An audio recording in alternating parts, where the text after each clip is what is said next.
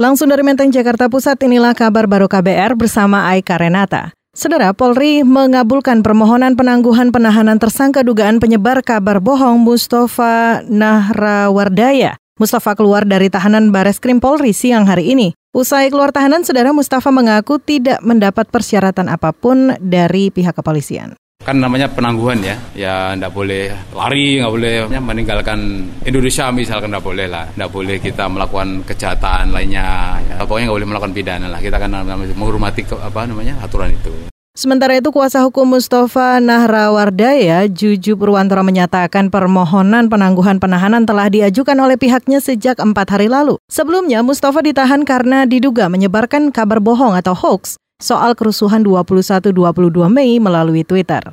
Kita beralih saudara politikus Partai Gerindra Prabowo Subianto hadir di kediaman bekas Presiden Susilo Bambang Yudhoyono untuk melayat. Informasi selengkapnya bersama jurnalis KBR Valda Kustarini. Valda. Saudara dapat saya laporkan dari kediaman Presiden ke-6 Indonesia Susilo Bambang Yudhoyono di Puri Cikeas, Bogor, Jawa Barat. Sore tadi Ketua Umum Partai Gerindra Prabowo Subianto telah melayat di kediaman SBY. Prabowo hadir melihat atas meninggalnya bekas ibu negara Ani Yudhoyono. Prabowo tiba sekitar pukul 4 sore didampingi Sekretaris Jenderal Partai Gerindra Ahmad Muzani. Sesampainya di Cikeas, Prabowo diterima langsung oleh SBY dan kolega. Saudara, kedatangan Prabowo untuk takzi takziah ke Cikeas direncanakan sebelumnya pada pukul 10 pagi. Namun, juru bicara Badan Pemenangan Nasional BPN Prabowo Sandi, Andre Rosiade mengatakan Prabowo baru datang pada sore hari ini. Dalam konferensi pers singkatnya, Prabowo mengucapkan berbela sungkawa atas meninggalnya Ani Yudhoyono. Sementara itu, nanti malam akan digelar tahlilan di pendopo kediaman SBY di Puri Cikeas untuk mendoakan mendiang Ani Yudhoyono. Dari Cikias, Jawa Barat, Valda Pusarini melaporkan untuk KBR. Baik, terima kasih Valda untuk laporan Anda.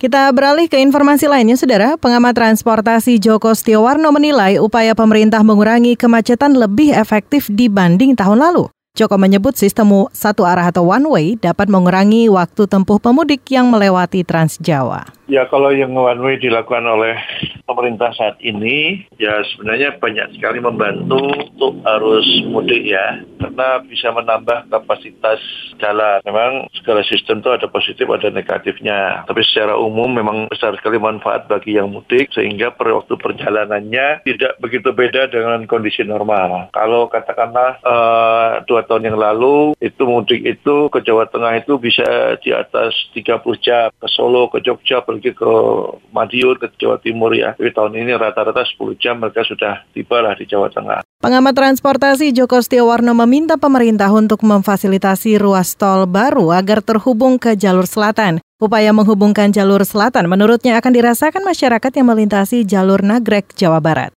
Kita ke satu informasi lain, jemaah Ahmadiyah di Kabupaten Lombok Timur akan merayakan Hari Raya Idul Fitri tahun ini di pengungsian. Juru bicara Jemaat Ahmadiyah Indonesia JAI Yendra Budiana menyatakan, hingga saat ini 33 jemaat Ahmadiyah di Lombok Timur masih mengungsi di bangunan latihan kerja milik Dinas Sosial Kabupaten. Yang jelas pasti mereka akan merayakan hari rayanya ya di pengungsian. Mereka tidak mungkin kembali ke kampungnya, tapi hmm, seperti tahun lalu biasanya yang dari kampungnya itu pada datang ke pengungsian gitu untuk menjenguk. Jadi sebetulnya ya provokatornya itu tidak banyak. Masyarakat pada umumnya sih masih berhubungan baik, tetapi masyarakat itu kan takut pada para provokator tersebut. Juru bicara Jemaat Ahmadiyah Indonesia Yendra Budiana menambahkan belum ada kepastian kapan Jemaat Ahmadiyah di Lombok Timur akan kembali ke kampung halamannya masing-masing.